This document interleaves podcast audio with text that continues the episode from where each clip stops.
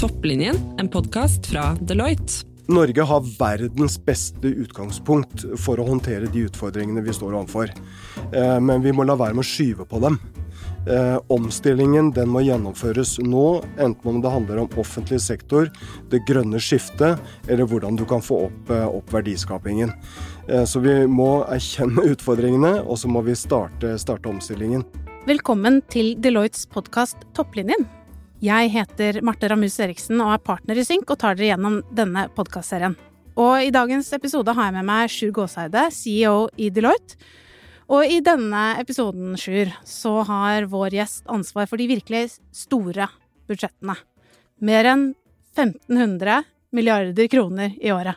Ja, vi syns at det var på tide å, å kanskje invitere den viktigste CFO-en vi har i Norge, nemlig finansministeren. Så velkommen til deg, Jan Tore Sanner. Veldig hyggelig at du vil være med oss. Tusen hjertelig takk. Sanner, eh, vi spiller inn denne episoden her i, i mai. Eh, Stortinget har nettopp behandlet perspektivmeldingen, eh, som regjeringen la fram i februar. Og så la oss ta det store, åpne spørsmålet, da. Hva er de store utfordringene norsk økonomi står overfor nå? Jeg kan kanskje først uh, si hva perspektivmeldingen er. Uh, for det er en melding som regjeringen legger frem hvert fjerde år. Da løfter vi blikket, og så ser vi fremover i tid. Uh, og da bruker vi de beste økonomene Norge har, både de i Finansdepartementet og veldig mange andre miljøer. Og så forsøker man å se hvilke utfordringer er det vi står overfor i et 40-årsperspektiv, men også i et litt kortere perspektiv. Eh, for erfaringen er at når det er veldig, veldig, veldig langt frem, så er det lett å lene seg tilbake og si at eh, det ordner seg, det går seg til. Så derfor så laget vi nå denne gang både et 2060-perspektiv og et 2030-perspektiv, og på toppen av det hele så bestemte vi midt under koronakrisen at nå setter vi inn en gruppe som ser på Norge mot 2025, som ble ledet av Jon Gunnar Pedersen. Eh, så vi inkorporerte det også i perspektivmeldingen. Og hva er så de store utfordringene? Du kan grovt sett dele det i to. Eh, det ene er, eh, handler om økonomisk bærekraft, og det knytter seg til at det blir flere eldre, flere av de eldste eldre, og forholdsvis færre i yrkesaktiv alder. Vi går fra, fra fire til to yrkesaktive per pensjonist. Det betyr også at skatteinntektene kommer til å vokse mindre enn det de gjorde før, utgiftene kommer til å gå mer opp enn det de gjorde før, og oljeinntektene går ned. Så det betyr at vi har en finansieringsutfordring. Det andre hovedutfordringen knytter seg til det grønne skiftet, til grønn omstilling. Eh, med Paris-målene, med bærekraftsmålene, eh, så eh, må vi gjennom det grønne skiftet med de utfordringene, men også med de mange mulighetene det skaper for verdiskaping og for oss som samfunn. Og, og, denne meldingen danner utgangspunkt for, for de lange linjene um, i, i, i, politikken. Hva, hva ser du at er de viktigste tingene vi må gjøre for å overkomme de utfordringene som, som dere skisserer opp? Ja, I perspektivmeldingen, den er, du kan si det er en veldig faglig melding. Det er en faglig tung melding eh, eh, som, eh, som, står veldig sterkt eh, i den, også i den offentlige debatten. Det er ingen fasit, men den lager noen scenarioer for utviklingen fremover. Eh, så er det jo min oppgave som finansminister og politiker eh, å utvikle en del av strategiene for hvordan skal vi komme dit. Eh, og den viktigste strategien handler om utdanning. Vi er et høykostland. Vi kan aldri bli billigst, men vi kan bli mer produktive. Og ikke minst som vi sørger for, etter hvert som det blir Eh, forholdsvis færre i yrkesaktiv alder, at flere av de som er i yrkesaktiv alder, at de faktisk er i jobb. Eh, for den store ressursen vår, det er ikke oljeinntektene, men det er menneskene, det er folk som går på, går på jobb. Eh, og da handler det både om grunnutdanningen, heldigvis er det nå flere ungdommer som fullfører videregående skole, men fortsatt er det for mange som dropper ut. Eh, det er, eh, vi har for mange på det vi kaller for helserelaterte ytelser. Eh, det er mange som opplever at det går så fort i arbeidslivet at etter hvert så klarer man ikke å henge med. Så du har også behov for at vi lærer hele livet, at du har en mulighet til å kombinere arbeid og, og utdanning. Og det bildet du tegner, Sander, Sanner, er jo kort fortalt lavere inntekter, høyere kostnader og en stor eh, omstilling knyttet til det grønne skiftet. Er dette en, en situasjonsbeskrivelse eller et bilde av, si, av, fremtiden som du opplever det er stor både politisk enighet rundt, og, og, og som du føler at det norske samfunnet ellers også slutter seg til?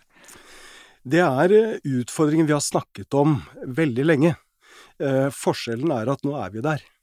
Eh, hvis, du går, hvis, du går, ti år tilbake, eh, så, så, var dette fortsatt et fremtidsscenario, mens nå vet vi at i det tiåret vi nå er inne i, altså fra 2020 til 2030, eh, håper å si, da skjer det. Mm. Eh, når, når, du får flere som går av med pensjon, så betyr det at skatteinntektene vokser mindre. Eh, og vi har behov for pensjon, etter hvert så har man kanskje behov for mer helsehjelp, og eh, kanskje også om, omsorg på andre, andre vis, og det gjør at utgiftene går opp og inntektene går ned. Eh, og oljeinntektene går også etter hvert eh, ned. Eh, vi går fra oss som samfunn, fra et land hvor du har hatt høy oljerisiko, til at det nå blir mer finansiell risiko, fordi at oljeinntektene blir færre, eller blir mindre, mens fondet, altså oljefondet og investeringene i de globale markedene, blir viktigere. Så Derfor så har vi også som samfunn også nå en finansiell risiko. Vi er mer avhengig av de globale markedene. Eh, om det er bred politisk enighet om det? Eh, ja, om, om, hovedlinjene i det. Eh, men fra det å erkjenne det og til å være villig til å gjennomføre de nødvendige reformene, det kan nok være litt lenger frem. Fordi at Vi jobber jo mye som rådgivere rundt i virksomheter og snakker ofte om endringsforståelse som en ganske viktig faktor for å få endring til å skje. Eh, og Da er du inne på det du nå er inne på, hvorvidt vi har som nasjon en tilstrekkelig endringsforståelse? Jeg opplever nok at vi, eh, at vi har det på, på noen eh, områder. Hvis du ser på klimautfordringene. Eh, der opplever jeg at eh, det blant både unge og godt voksne er en mye større forståelse av det. Mm. Og jeg opplever at mange bedrifter har kommet lenger i tenkningen rundt dette mm. enn i en del politiske miljøer. Mm. Når jeg har, I disse dager så er det jo digitale bedriftsmøter, men der opplever jeg at at, uh, at, ledelsen, når jeg spør dem hva er, hva er nyansatte opptatt av, så er det mange som sier jo, de er opptatt av samfunnsansvaret. Uh, man er selvsagt opptatt av lønn, men at du har en bedrift som er opptatt av samfunnsansvar, uh, av bærekraftsmål, at man har en bevisst politikk på dette, det er blitt mye viktigere blant, blant nyansatte nå enn det det bare var for få år siden. Ja, og Det kan jeg definitivt bekrefte, at i hvert fall i vår situasjon så er det sånn det er. Hvilke, hva er de viktigste dilemmaene vi står overfor i dette? Det er mange, mange dilemmaer. Altså du, har jo, du, har jo, også ulike trender som, eh, som går i den globale, globale utviklingen. Eh, for, jeg tror nok at veldig mange, mange ser at, eh, at de store utfordringene, enten det er Nå er det jo en pandemi. Eh, om det er klima, om det er fattigdom, så er det utfordringer som må løses globalt. Mm. Eh, samtidig så har man jo også ganske sterke proteksjonistiske krefter. Du har jo de i Norge som vil si opp EØS-avtalen. Eh, vi så det i USA under Trump. Du har sett det i flere europeiske land. Eh, så der har du en sånn kryssende eh, trender, da. Den ene er proteksjonistisk, eh, og nå skal vi løse våre egne problemer først. Samtidig som jeg tror de fleste ser at vi løser jo ikke pandemien som vi nå står i, før vi har fått vaksiner ut i alle verdens hjørner. Mm. det er en internasjonal utfordring som også må løses gjennom internasjonale løsninger. Mm. Og så er det selvfølgelig også politikkens rolle Eh, kontra økonomiens og eh, bedriftenes rolle. Eh, der opplever jeg jo i Norge at vi har gode samtaler og god dialog, men så er det litt ulike politiske oppfatninger om hvor, om hva som skal være, hvor langt politikken skal, skal gå. Mm. Men hvis man følger opp litt, fordi noe av liksom, hovedpunktene knyttet til perspektivmeldingen, og egentlig utfordringen for norsk økonomi fremover, er jo behovet for å skaffe nye arbeidsplasser. En, en omstilling, eh, og skaffe eh, jobb, sånn at eh, de som skal eh, finansiere velferden for de eldre, eh, faktisk gjør det. Vi snakket jo om forståelse for utfordringsbildet. I hvilken grad oppfatter du at næringslivet forstår de utfordringene som vi står overfor, og tar ansvar? Eh, jeg opplever jo at vi i, i Norge har et, eh, et, et, ansvarlig næringsliv. Eh, det er jo selvfølgelig begge deler der også. Vi har svart økonomi.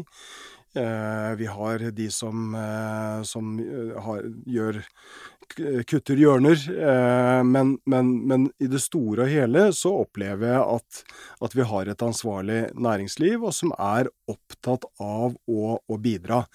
Eh, men det er klart, eh, i bånn så skal du jo, så skal du jo ha Båndlinjen skal jo være i orden.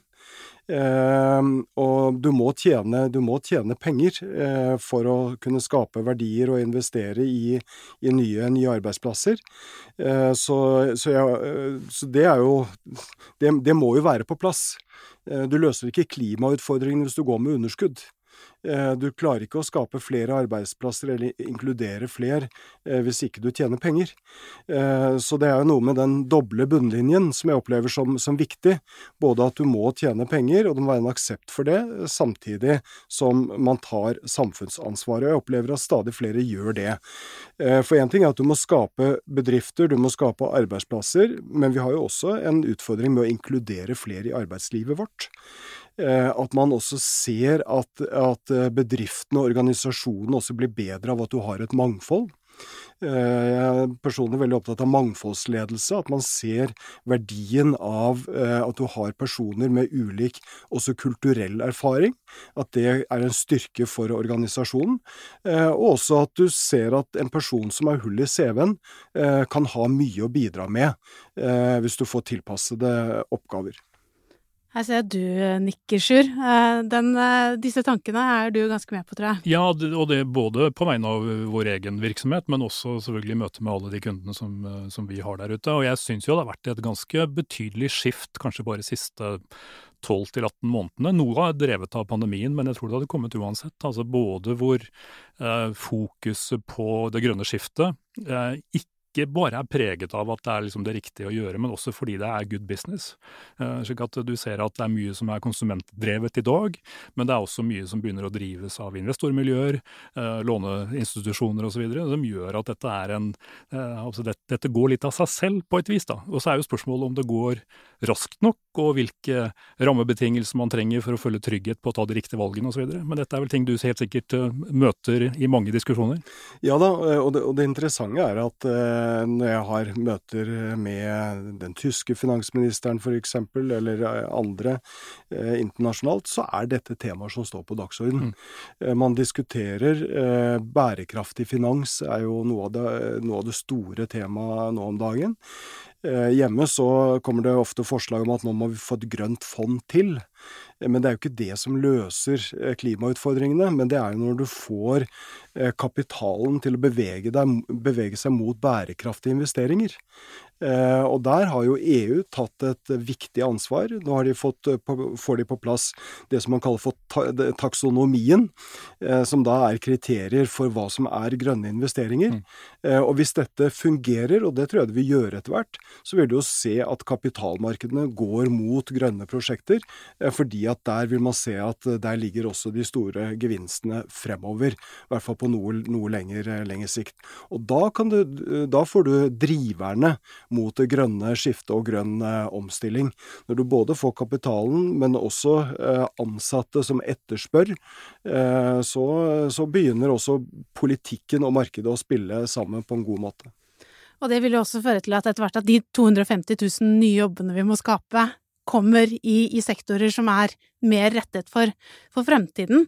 Og, og, jeg tenker litt sånn her nå, uh, hvis vi drar det litt ned til det konkrete og mot næringslivet igjen, altså disse 250 000 nye arbeidsplassene, eller hundrevis av tusen nye arbeidsplassene som, som vi må skape, da. Um, hvordan, hvordan, ser du at vi ligger an, og, og hva må norske bedriftsledere helt konkret gjøre?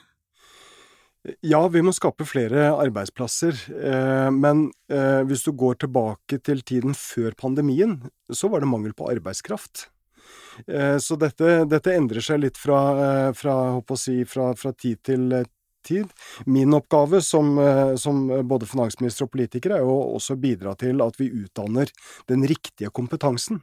For der opplever jeg at, at du har en mismatch mellom hva bedriftene har behov for, og den utdannede arbeidskraften vi, vi har. Der må koblingen bli, bli veldig mye, mye bedre.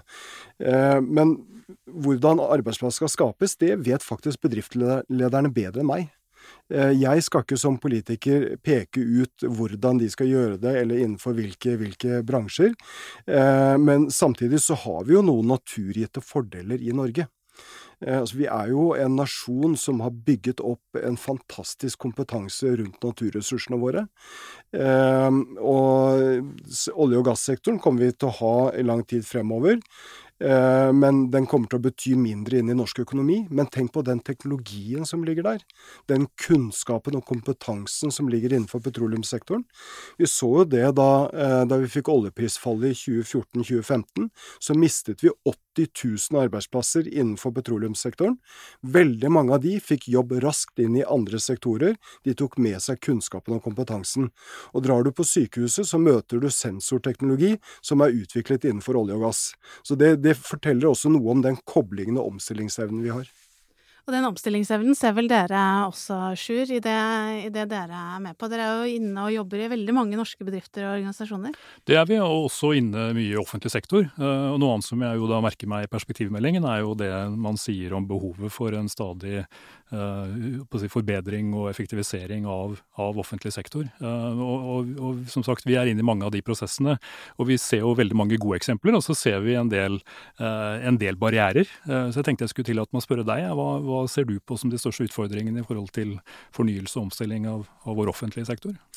Vi har fortsatt en, eh, en jobb, å, jobb, å, gjøre. Eh, nå har vi jo innført det vi kaller for en effektiviseringsreform.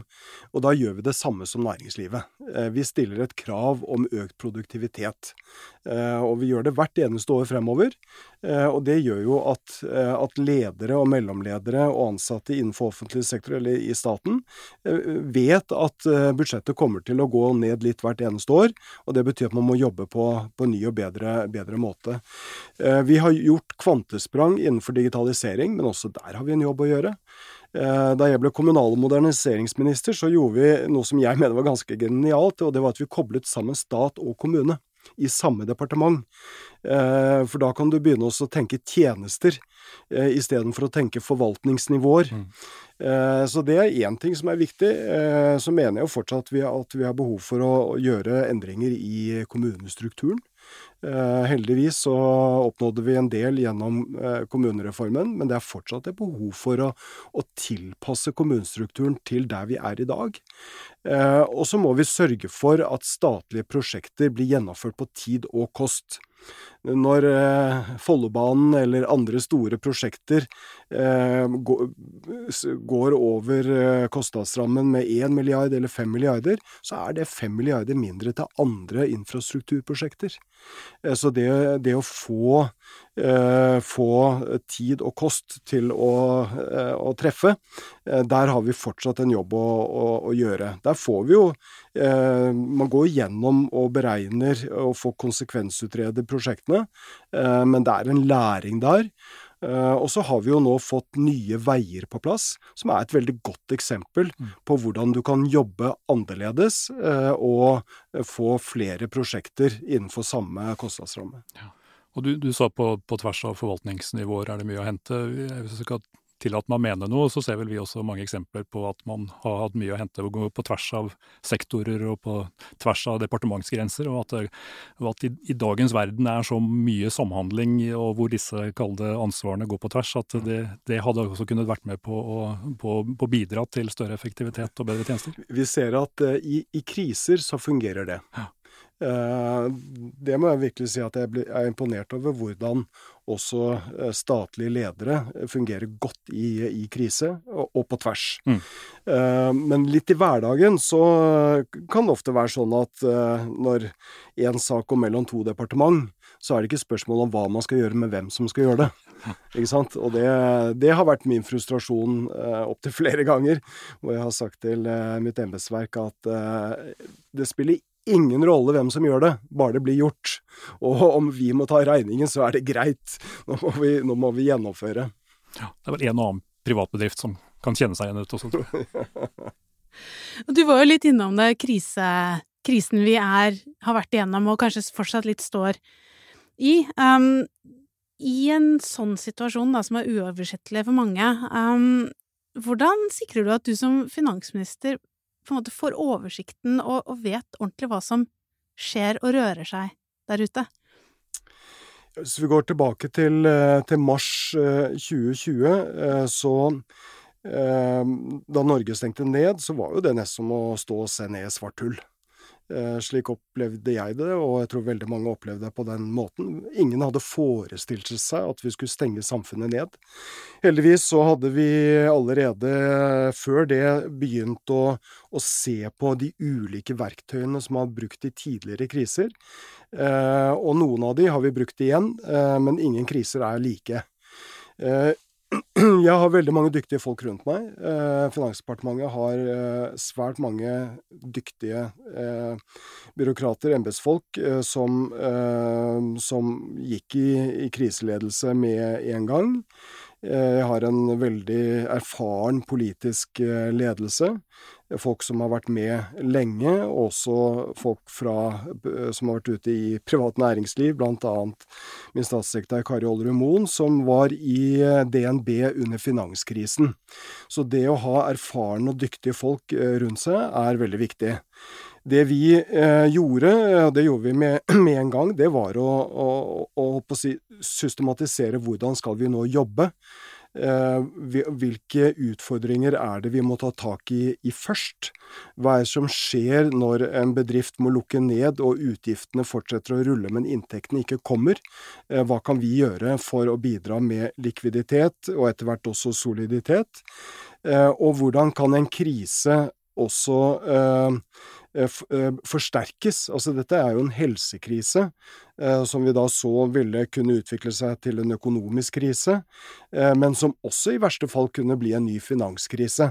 Det siste fikk vi heldigvis ikke. Finansmarkedene roet seg ganske, ganske raskt.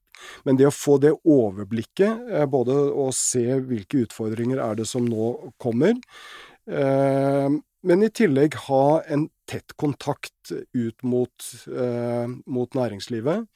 Eh, både arbeidstaker- og arbeidsgiverorganisasjoner, men også, også, bedrifter.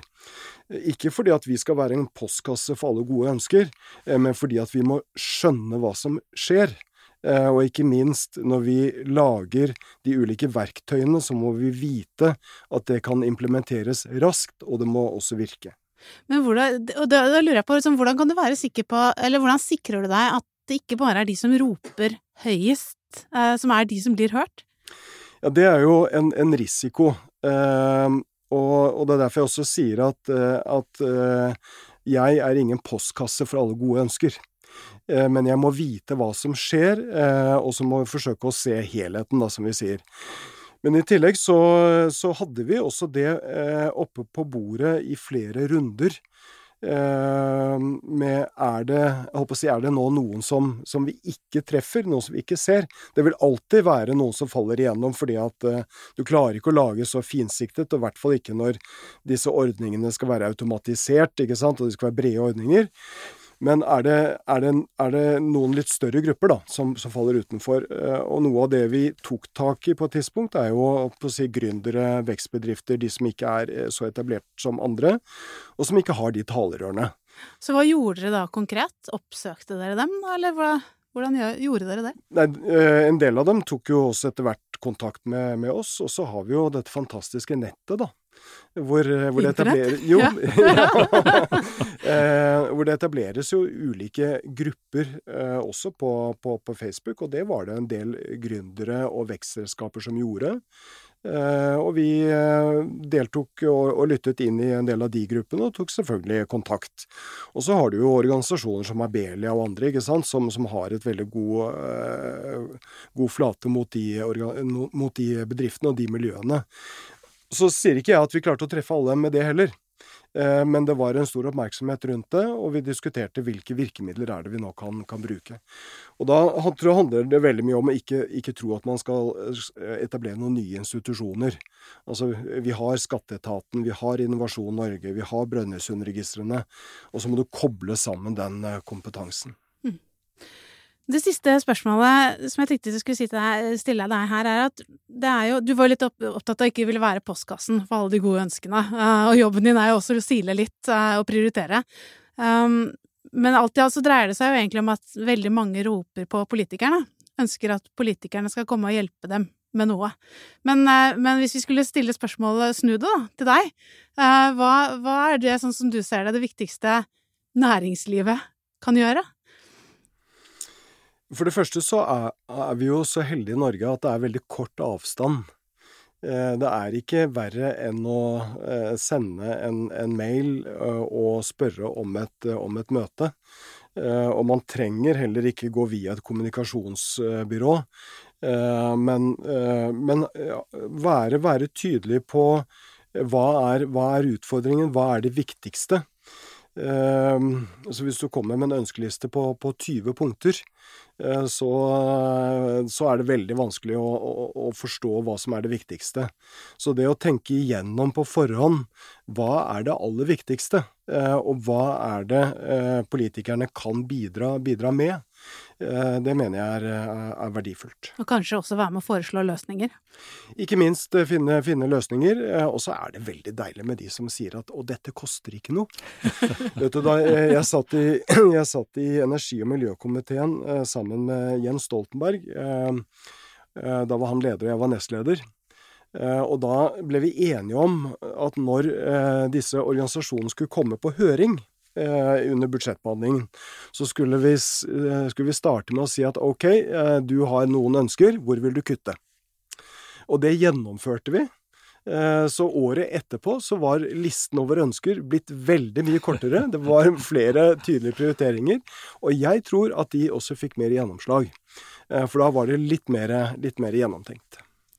Jeg, jeg, jeg, vil jo si at norsk næringsliv jo har klart seg uh, formidabelt bra gjennom uh, det siste året, med selvfølgelig unntak av noen næringer som har fått dette mer midt i fleisen enn de andre. Det er det ikke noe tvil om. Men, men, i sum så må jeg jo si at det har vært uh, en evne til å mobilisere, en evne til å være innovative for de som har trengt å finne nye forretningsmodeller. Du fleipet litt på vei inn her i sted om at statsbudsjettet var stort, men det vokser jo litt dag for dag. Og så sa du at men nå er det, nå er det slutt. Mm. Hvordan hva tenker du at næringslivet bør fokusere på fremover, sett fra ditt ståsted, hvis vi istedenfor å komme til deg med dyreønsker, skal eh, brette opp ermene og, og, og, lage vår egen agenda? Eh, rette seg mot, mot markedet. Og det, det, er ingen tvil om at, at, mange bedrifter har omstilt seg nå under krisen. Det går litt under radaren. Men du har helt fra, fra butikken på hjørnet som har startet med klikk og hent, det er kommet for å bli mm. Eh, i mye større omfang enn en, en før. Eh, til eh, deler av reiselivsbransjen, som, hvor en del ganske tidlig begynte å tenke hvor vil vi være etter denne krisen og til store bedrifter. Så er det klart at nå har vi, nå har vi hatt mye offentlig støtte i over et år. Allerede i juni i fjor så anbefalte Holden-utvalget at vi måtte avslutte disse støtteordningene egentlig så fort som mulig. Nå, eh, et år etterpå, så har vi det, dem fortsatt. Eh, så det vi, det vi, gjør i Finansdepartementet, er to viktige, to-tre viktige ting. Det, det ene er at vi tenker insentiver i disse ordningene. For det må faktisk være slik at aktivitet lønner seg, mens disse ordningene har jo vært mye knyttet til at du får penger for å ha lite aktivitet. Mm. Nå som vi ser at Norge skal åpne opp, så må vi faktisk sørge for at eh, insentivene er slik at aktivitet lønner seg. Eh, det andre er å sørge for at disse ordningene faktisk avsluttes. Så det å ha, ha avslutningsdato, ha exit-strategi, er svært viktig. Det handler om den økonomiske bærekraften. Det handler om å ha muskler til å håndtere neste krise. Det handler om å ikke skyve en økende regning over på neste generasjon.